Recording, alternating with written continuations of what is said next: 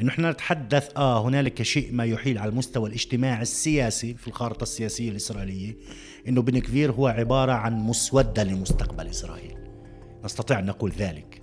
مسودة لمستقبل قادم لأنه في بشكل تدريجي في تفشي لهذا هذه النبرة الفاشية. وأنت تخيل إنه هذا النمط اللي في مقالاتنا مؤخرا سميناه إيه، نمط شعبوي فاشي بنفس الوقت. بالآخر إذا أنت بدكش تراجع كتيار. عندك استعداد تكون في ائتلاف حكومه بدكش تراجع محاذير ذلك؟ بيجي حدا بيقطع الطريق عليك وبقول لك إنه انتهى ما فيش لك إمكانية. يعني كلياتنا يجب أن نستنتج إنه في ظل يهودية الدولة وصهيونيتها مش ممكن أنت تخوض سؤال انتزاع حقوقك إلا ضمن مسار نضالي وضمن مسار سياسي وطني. التجمع امام تحديات كبيرة في المرحلة السابقة. الآن طبعا إحنا أجبنا في أكثر من مرة على مسألة حرق الأصوات هاي بلا معنى. هو اللي حاول يحرقك لا زال اليوم بطاردك في سؤال حرق الأصوات. تعرف يعني حاولوا يحرقوك أنت استأنفت كتجمع وخط المعركة بكل شرف وبكل عنفوان وبكل شجاعة وبكل أخلاق وبأجمل ما يكون من حملة انتخابية. هذا لم يحدث في تاريخ الداخل. إنه في حزب هيك بيستنفر بقوم على جرين وبخوض هذه المعركة.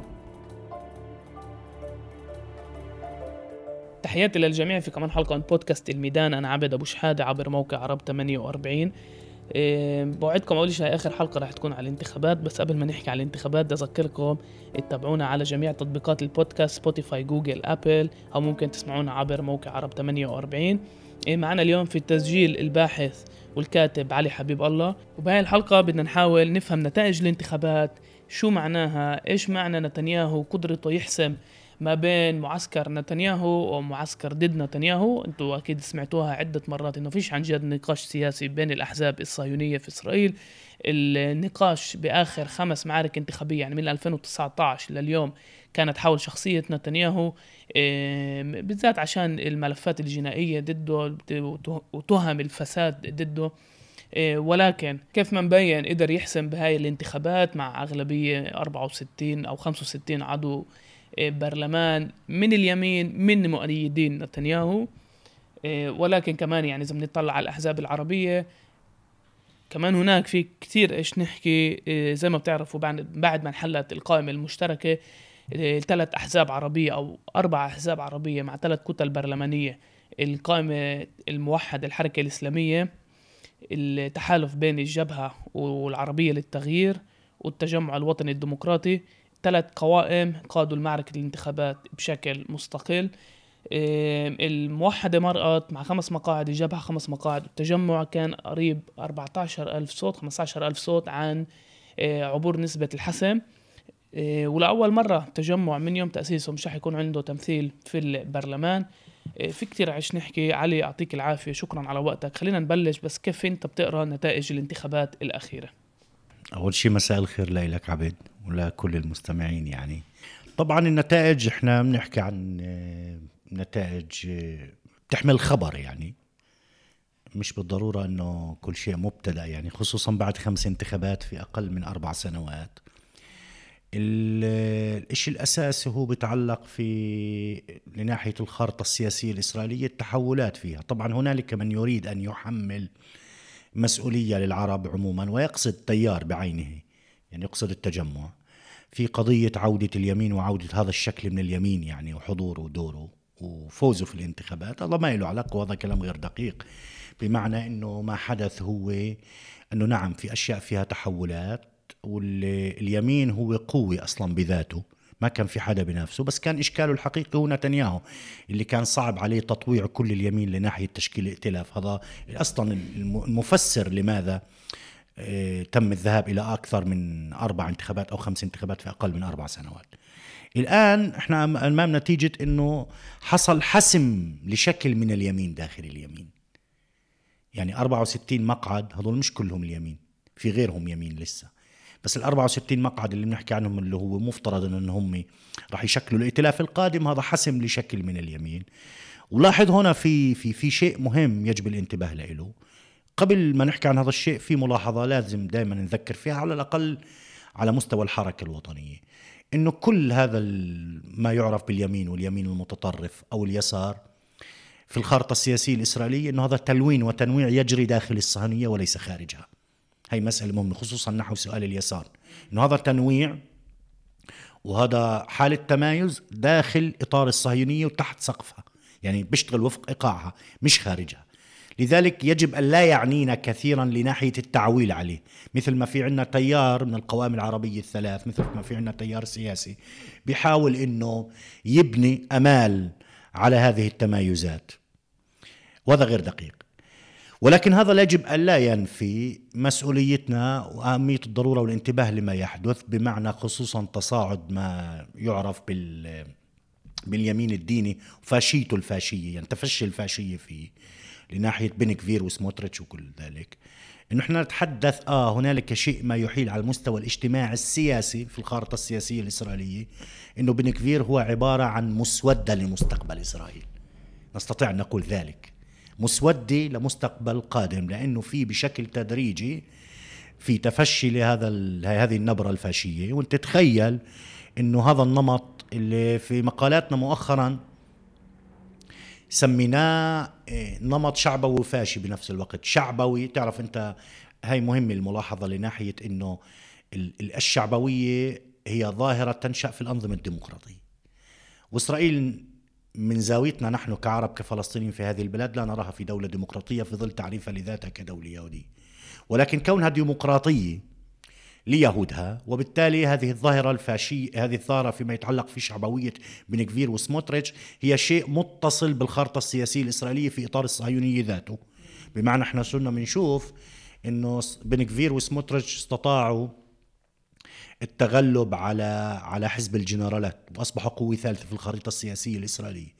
الجنرالات اللي كل سؤال الجيش والأمن والارتباطات الخارجية والالتزامات كله مرتبط فيهن استطاعت هاي القوة إنها تشقهن تقفز عنهن تتغلب عليهن. هذا شيء بحيلنا حزب الجنرالات طبعا آه طبيعي. فهذا يعني بحيلك لظاهرة الشعبوية إنه شيء إحنا لا يعنينا في ذلك شعبوية هذه الظاهرة بقدر ما يعنيها فاشيتها اتجاهنا. مشان هيك إحنا بنقول ظاهرة شعبوية وفاشية في نفس الوقت. هي شعبوية في إطار الخريطة السياسية الصهيونية الداخلية فيما يتعلق في الأحزاب والمجتمع الإسرائيلي نفسه. وفاشية تجاه نبرتها ولغتها تجاه العرب ويجب أخذها على محمل الجد. وبالتالي إحنا مش أمام نتائج انتخابات إحنا أمام نتائج بتحيلنا لمرحلة جديدة خصوصا إنه اللي إنه في كمان ملاحظة هون مهمة. إنه باللحظة اللي أنت رفعت نسبة التصويت تم رفع يعني ارتفعت نسبة التصويت في المجتمع الإسرائيلي اليهودي على نحو غير مسبوق تاريخيا هذا الرفع أدى إلى تصاعد قوة شكل ما من اليمين اللي حكينا عنه داخل اليمين وبنفس الوقت ما انتهاش هون. سقط ما يعرف باليسار في داخل التراجع اليسار بما معناه إنه ميرت سقطت. وحزب العمل الحزب المؤسس التاريخي اللي ميرت العمل آخر معاقل ما يعرف باليسار داخل الخريطة السياسية الصهيونية. وبالتالي هذا تراجع أيضا. حزب العمل بشق الأنفس استطاع إنه يعبر نسبة الحسم بأربع مقاعد وميرت سقطت وبالتالي هذا شيء سوسيولوجيا وسياسيا مهم الانتباه له بصرف النظر عن قناعاتنا بأنه سياسيا لمسألة سؤال الشراكة السياسية والتعاون السياسي في ظل صهيونية الدولة غير ممكنة. بصرف النظر يجب النظر أخذ ذلك بعين الاعتبار على مستوى النتائج ومنكرر بأنه نعم أنه بين كفير وسموتريتش هذا خط وهذا مسار. بصرف النظر عن سؤال دخولهن للحكومة كيف لاحقا التزامهن كيف ممكن يتم تقليم أظافرهن وتطويعهن وكذا. صحيح بس في شيء في ظاهرة بتنشأ واللي هي عبارة عن مسودة لمستقبل إسرائيل شكلها تجاه مفهوم السياسي فيها واتجاه النظام واتجاه القضية الفلسطينية والعرب في الداخل تحديدا. ما يوازي هذا في نتائج الانتخابات. إنه عندنا التجمع ولأول مرة منذ ولادته عام 1996 هو خارج الكنيسة. وهذا يفتحك على سؤال كبير. طبعا التجمع هبطت عليه الانتخابات يعني أكثر مما هو اختارها. يعني هو فجأة نتيجة اللي بنعرفه في ليلة 15 سبتمبر ما حدث ليلة تسديد القوائم محاولة حذف التجمع. كان هذا شيء مخطط له نحن بنعرفه هذا ومفهوم عند الناس يعني. وبالتالي التجمع هنا كان في عنده خيارات إنه يا بيرفع إيديه يا بيروح بالمعركة راح بالمعركة باعتقادي وباعتقاد كثير رفاق عنا في الحزب إنه التجمع كان مطلوب منه يليق في المعركة والتجمع كان بيليق في المعركة بكل معنى الكلمة. استطاع في أربعين يوم وبعض الرفاق سموها ثورة الأربعين. كيف حزب رغم إمكانياته المحدودة رغم موارده المتواضعة رغم وضعه التنظيمي اللي مش أحسن ما يكون استطاع أنه يثبت حضوره في الحملة الإعلامية ويحرك النقاش السياسي ويرمي حجر في المياه الراكدة اللي استنقعت على مدار السنوات الأخيرة في ظل القائمة المشتركة وأنه يكون قوي رغم كل المحاولات بدءا بمحاولة حذفه في تسليم القوائم وإبعاده بعدين ملاحق شطبه بعدين وقوعه تحت طائل سؤال حرق الأصوات ومحاولة إحراجه بنفس الوقت تخويف الناس من إنها ممكن ت... كل ذلك استطاع التجمع أن يصل إلى 139 ألف صوت كان بيفصلوا بضعة ألاف عن نسبة الحسم. طبعا هذا يعني بخز بالعظم جوا يعني بنخر إنه صحيح مؤلم وموجع. بس ولكن التجمع. المطلوب منه سواه. ولكن التجمع منع هزيمته. علي أنا بدي نحكي شوي أكثر عن التجمع بس قبل. إيه، لما الواحد بيطلع على نتائج الانتخابات بشوف إنه اليمين بالفعل حسم بنيامين نتنياهو مش بس اليمين. اليمين بتمثيل بنيامين نتنياهو حسم المعركة إيه، إذا أنا مش غلطان 65 مؤيد لبنيامين نتنياهو. طبعا إذا بنحسم اليمين كيمين في هناك 80% من المقاعد رايحة لليمين. إيه، هذا بيشمل طبعا الحزب جانس اللي بيشوف حاله كمان يمين و لبيد مع يش عتيد اللي وسط وسط يمين.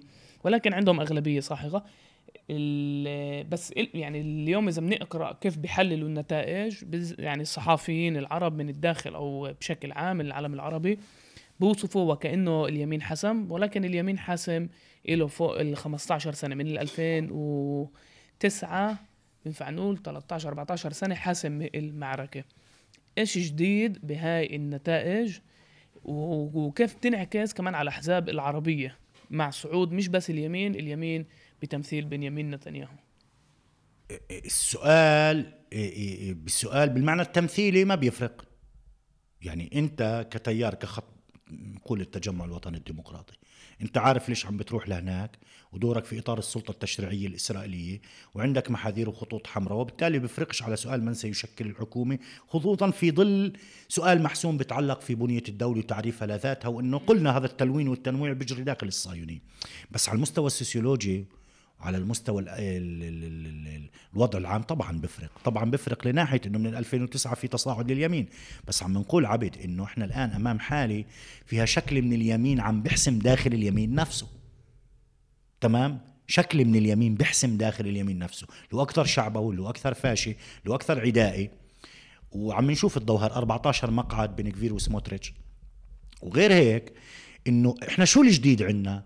الجديد بالنسبة لنا كحركة وطنية إنه الآن باتت إسرائيل على مستوى اللغة أكثر تصالحا مع بنيتها ألبانية تاريخيا. بمعنى هي البنية تاريخيا كصهيونية دائما تعد برامج لفنائك لحصارك لإقصائك. ما هذه قناعتنا بالمعنى العلمي والمعنى السياسي؟ تاريخيا هكذا. الآن أنت أمام لغة ونبرة أكثر وضوحا وأكثر تصالحا مع البنية التاريخية البانية للدولة. بهذا المعنى. الآن المطلوب منك إنه أنت خصوصا كتجمع إنك أنت خارج الكنيسة إنك كيف تستعد للمرحلة القادمة؟ هذا مسألة مهمة عدا عن ذلك فيما يتعلق في النتائج. أنت مش لحالك موجود في حزبين أو في قائمتين قضتا الانتخابات الموحدة اللي هو التيار الأكثر اندفاعا نحو التحول إلى آه، حزب سلطوي. وهذا بضل على المستوى الذهني بدون ما يكون على المستوى الفعلي. يعني حتى لو الموحدة بتقعد في داخل الحكومة لن تتحول إلى تيار سلطوي في الائتلاف بشكل فعلي. هذا بشكل ذهني وخطورته أصلا أنه هو بشكل ذهني. بمعنى أنه بي بي بي بيأسس لمسار ولطريق جديد ممكن المراكمة عليه مستقبلا ويشكل محاذير. الآن هاي الحالة نتائج الانتخابات قد تقطع الطريق على كل الأحلام منصور عباس والموحدة في إنها تاخذ الناس لهذاك المسار لأنه إحنا واضح في نتيجة الانتخابات إنه قوتها ازدادت عبد. يعني كانت أربع مقاعد في الانتخابات السابقة في ظل وجودها في حكومه في حكومه شفنا ما شفناه منها من ممارسات سواء كان على أهلنا في الضفة الغربية الحرب على غزة تهويد في القدس هبة الكرامة ممارسات واعتقالات وملاحقات وتراخي مع. كل هذا شفناه في ظل هذه الحكومة اللي كان منصور عباس الموحدي جزء من الائتلاف فيها ومع ذلك الناس رجعت أعطت كمان كريدت أعطت كمان فرصة وتضاعفت القوة. وهذا السؤال يجب أن يسأل لماذا؟ يعني ليش؟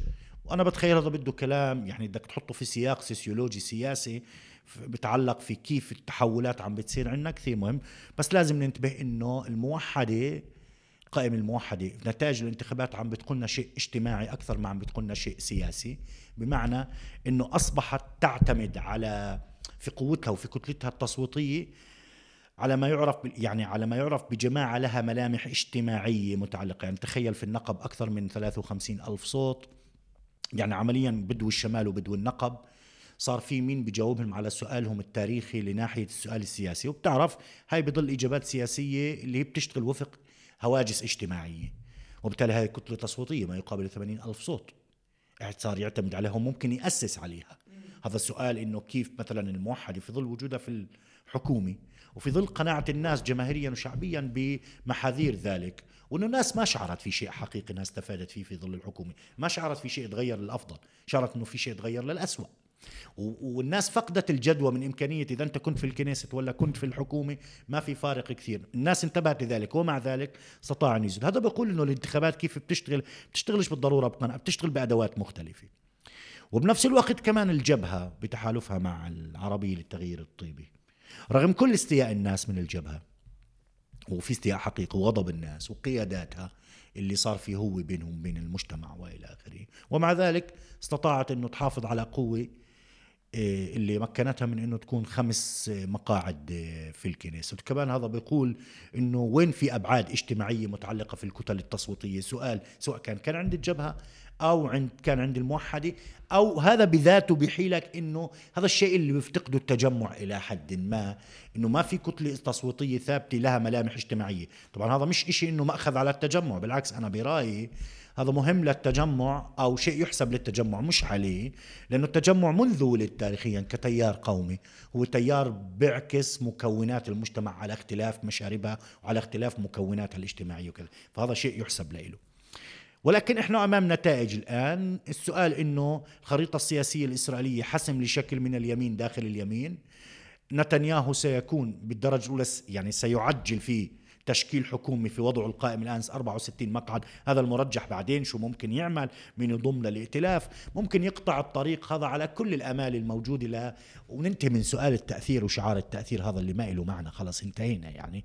بالآخر إذا أنت بدكش تراجع كتيار عندك استعداد تكون في ائتلاف حكومة بدكش تراجع محاذير ذلك؟ بيجي حدا بيقطع الطريق عليك وبقول لك إنه انتهى ما فيش لك إمكانية. يعني كلياتنا يجب أن نستنتج إنه في ظل يهودية الدولة وصهيونيتها مش ممكن أنت تخوض سؤال انتزاع حقوقك إلا ضمن مسار نضالي وضمن مسار سياسي وطني.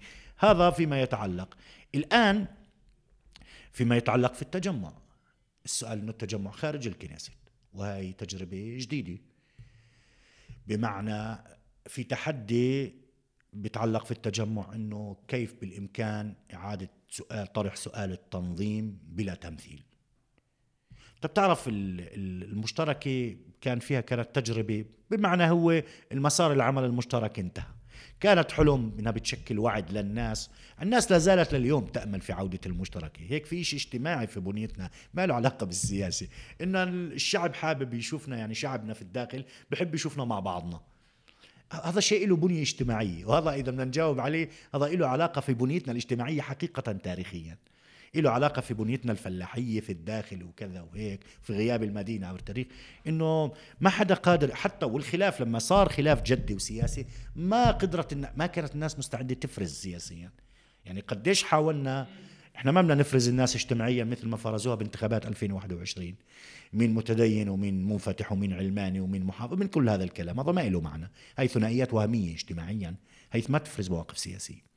بس انت اجيت بالذات بعد ما حدث للتجمع في ليلة 15 والتنصل من الاتفاق ومحاولة حذف التجمع إبعاده هذا كان مناسبه إنه ضرورة تستدعي انه يجب فرز الناس سياسيا مشان تشوف كل تيار وين عم بروح.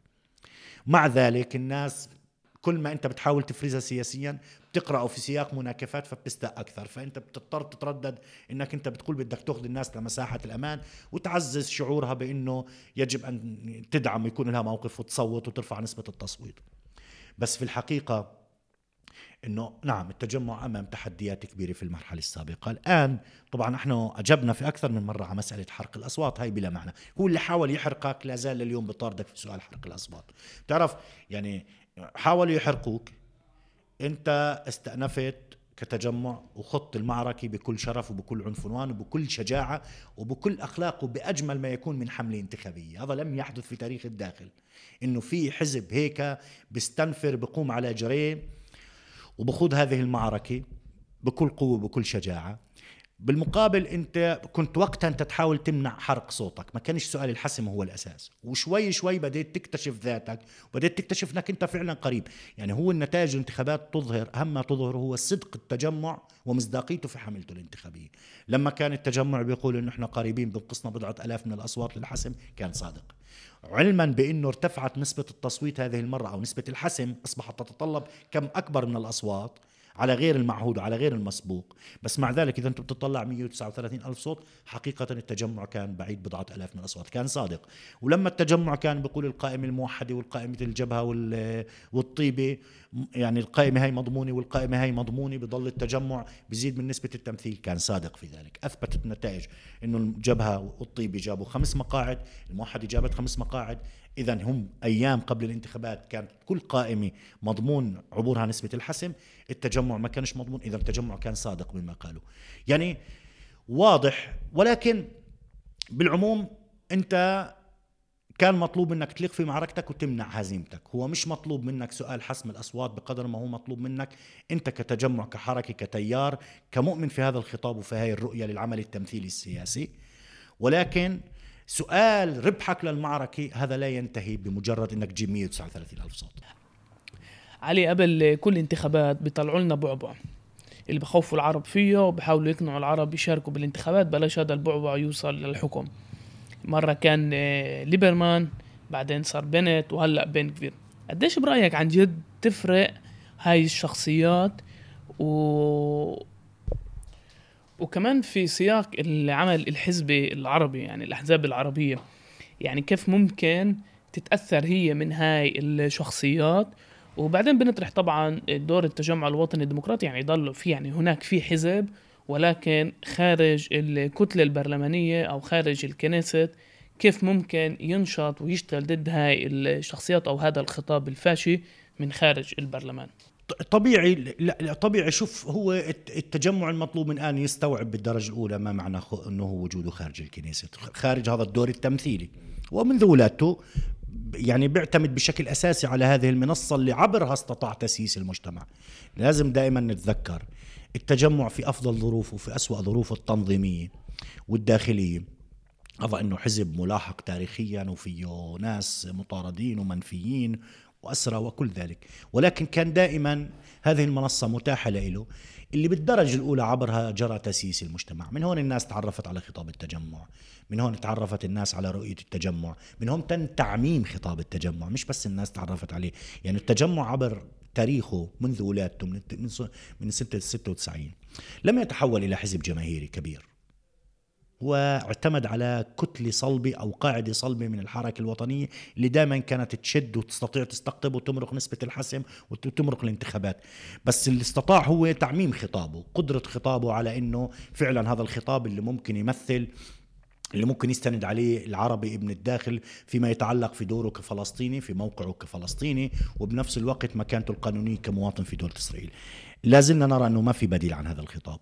اللي ممكن النضال عليه والمراكمة عليه بس إنه التجمع الآن إنه أمام أسئلة جديدة نعم الآن بده يلتقط أنفاسه الحزب وبده يطرح سؤال التنظيم بمعزل عن التمثيل كيف بالإمكان ذلك وبده يثبت الحزب وأنا أعتقد إنه نحن في التجمع قادرون على ذلك إذا كان في إرادة صلبة لذلك وعمل ممكن يكون شوي العمل شاق ومجهد فيما يتعلق بإنه هل ممكن السياسي خارج سؤالها التمثيلي؟ هذا سؤال كثير مهم. لأنه أنت في عندك تيارات. خلينا ننتبه عبد مو في غيرنا. كان وموجود. كان في عندك تيارات اللي كانت تدير ظهرها لسؤال التمثيل ولكل سؤال وقع واضع وضعك في المكان القانونية. وشفنا كيف هي موجودة وشفنا حجم تأثيرها. بصرف النظر عن احترامنا لموقفها ولصلابة موقفها فيما يتعلق في سؤال الهوية الوطنية. أقصد أبناء البلد يعني. بس قديش قدرتك على إنك أنت ممكن تشتغل سياسي بمعزل عن سؤال الناس المطلبي واليومي فيما يتعلق؟ هذا واحد. وشفنا تيار آخر كيف جرى حظره لأنه كان بيشتغل عمل سياسي اجتماعي أكثر دعوي وتربوي في المجتمع لما هو ما كانش ضمن سؤال تمثيلي.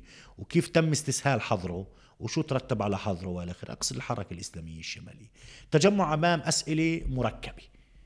أسئلة مركبة. وتحديدا قبل الإجابة عليها هو التجمع بده يسأل الأسئلة الصحيحة للمرحلة.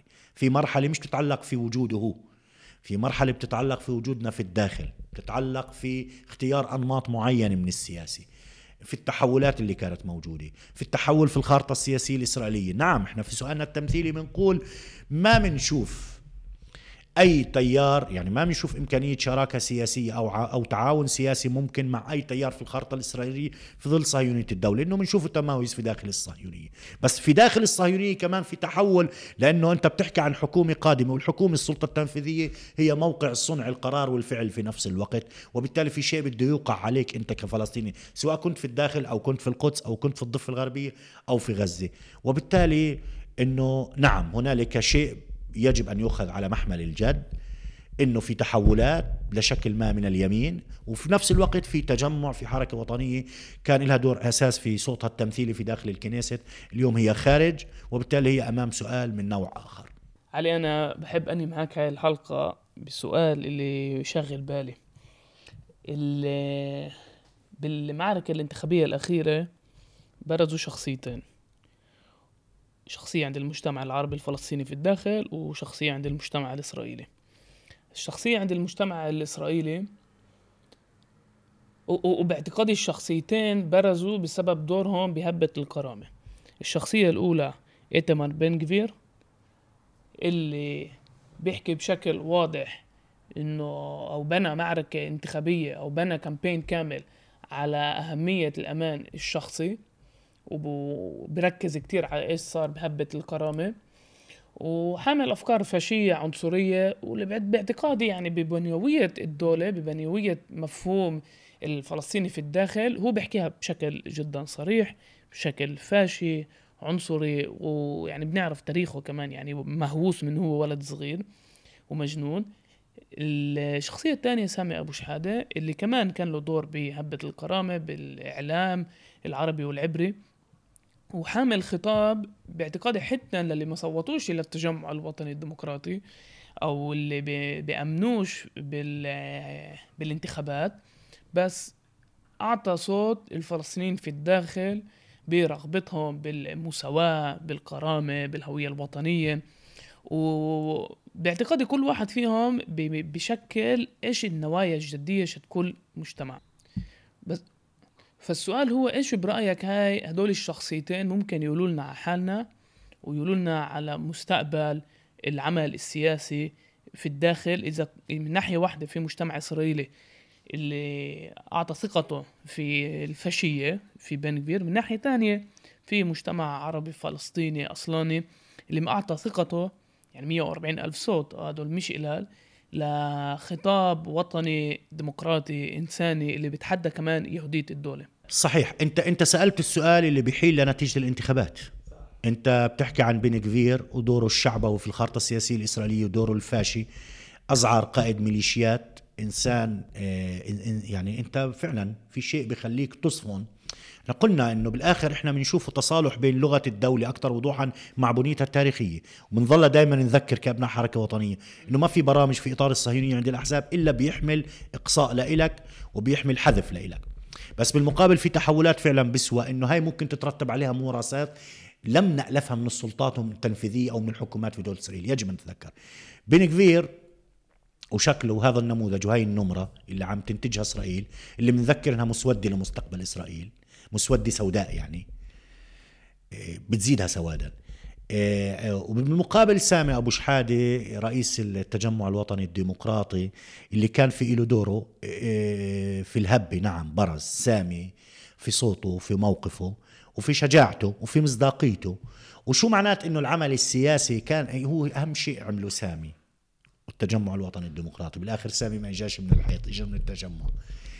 إنه استطاع إنه أول شيء ينقذ مفهوم السياسي من سؤال إنه السؤال الخدماتي فقط. بمعنى إنه هو بيمثل حزب وتيار وبشوف إنه الأحداث مناسبة اللي على اساسها توجه الناس وتنظمها وتعبر إنه تيار بيطرح برنامج سياسي إنه كانت مناسبة الانحياز إمكانية إنك أنت بالإمكان يكون في لك دور غير إنك دورك إنك تتحول مثل ما الأحزاب في ظل المشتركه للأسف الشديد اللي حاولت تدفع بالقيادة السياسية إنه تتحول لدور تحولوا لوكلاء لمقاولين لوسطاء دبلوماسيين بين مجتمعهم وشعبهم والدولة. سامي قدم نموذج مغاير اللي تاريخيا التجمع بشوف هذا هو تصوره للقيادة وللتجمع الوطني الديمقراطي في علاقته في مجتمعه كعلاقة تمثيلية ليس علاقة تمثيلية لناحية التوسط في سؤال الخدمات فقط على أهمية موضوع الخدمات والقضايا المطلبية. إنما في الساحات في الميادين في السؤال اللي لما فجأة المجتمع بيكتشف ذاته يعني إحنا بنتحدث عن هبة الكرامة إيه، في القدس الانطلاقات هبت اللد هب الداخل تدخلت غزة. كل هذا أعاد إنتاج خريطة فلسطين وبالتالي أنت كتجمع وطني على رأس أسامة أبو شحادة عبر المنصة اللي هي كمان نرجع بنذكر في, في سياق دوره التمثيلي. يعني كمان هي مهم نذكر نضل نذكر فيها إنه أخذ دور وبالتالي شفنا إحنا إنه من النتائج كانت في الانتخابات إذا ما عملت ربط بصرف النظر قديش منطقية الربط بين هبة الكرامة وبين نتائج انتخابات 2025 بن كفير قوة ضاربة مشكل أساس في الائتلاف الحكومي القادم ب 14 مقعد وسموتريتش.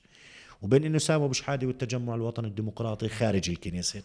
الآن خارج الكنيست أنت بتقول 139 ألف صوت. أنت أنت فعليا قوتك التمثيلية يعني أنت بتعرف يا عبد لما كنا في القائمه المشتركه كنا لما نختلف مع شركائنا فيها أول جواب سياسيا تختلف يعني بطريقة بلياقة تختلف معهم أول جواب يجاوبوك إياه أنت شو قوتك أصلا؟ تعرف بصيروا محاولة إنه يعني هيك إحراجك ومحاولة التقليل من شأنك إنه مين أنتم التجمع يعني؟ طيب هينا خدنا انتخابات لوحدنا وجبنا 139 ألف صوت هاي قوتنا كان بفصلنا بضعة ألاف إحنا القوة الثانية في المجتمع إذا كنت. بس في شيء في الانتخابات مهم جدا كمان ننتبه له بالنتائج. هو الانتخابات يعني مش بس صناديق والناس مش أرقام. يعني مسألة جدا مهمة. في نتيجة هون بتدفع التجمع إنه تعرف أنا ما ببطل سؤالي بالثنائية والمناكفة تجمع ما طلع مهزوم ولا طلع خسران؟ لا في شيء أهم من ذا طلع مهزوم ولا طلع ربحان خسران أو ربحان في شيء بيشتغل خارج هاي الثنائية. تجمع طلع مفتح عيونه. هاي مسألة أساسية. قديش التجمع قادر في المرحلة القادمة يقدم نموذج لإمكان السياسي خارج سؤالها التمثيلي؟ إحنا بنتحدث عن حكومة قد تستقر لسنوات. ومش العمل بأفق أنه التحضير للانتخابات القادمة ليس هكذا. العمل على مستوى تنظيمي هاي الناس اللي دعمتك في تعاطف في التفاف كيف ممكن تسييس ذلك وتشكيله كقاعدة اللي ممكن تقدم نموذج للعمل السياسي من خارج آه، السؤال التمثيلي ومن خارج آه، الكنيست. وهاي الأيام القادمة إن شاء الله ستجيب على ذلك. ونسأل إنه إنه إنه ربنا يعني يقدر لنا ما فيه خير. للمرحلة لمواجهة المرحلة القادمة. علي حبيب الله الكاتب والباحث يعطيك العافية عزيزي.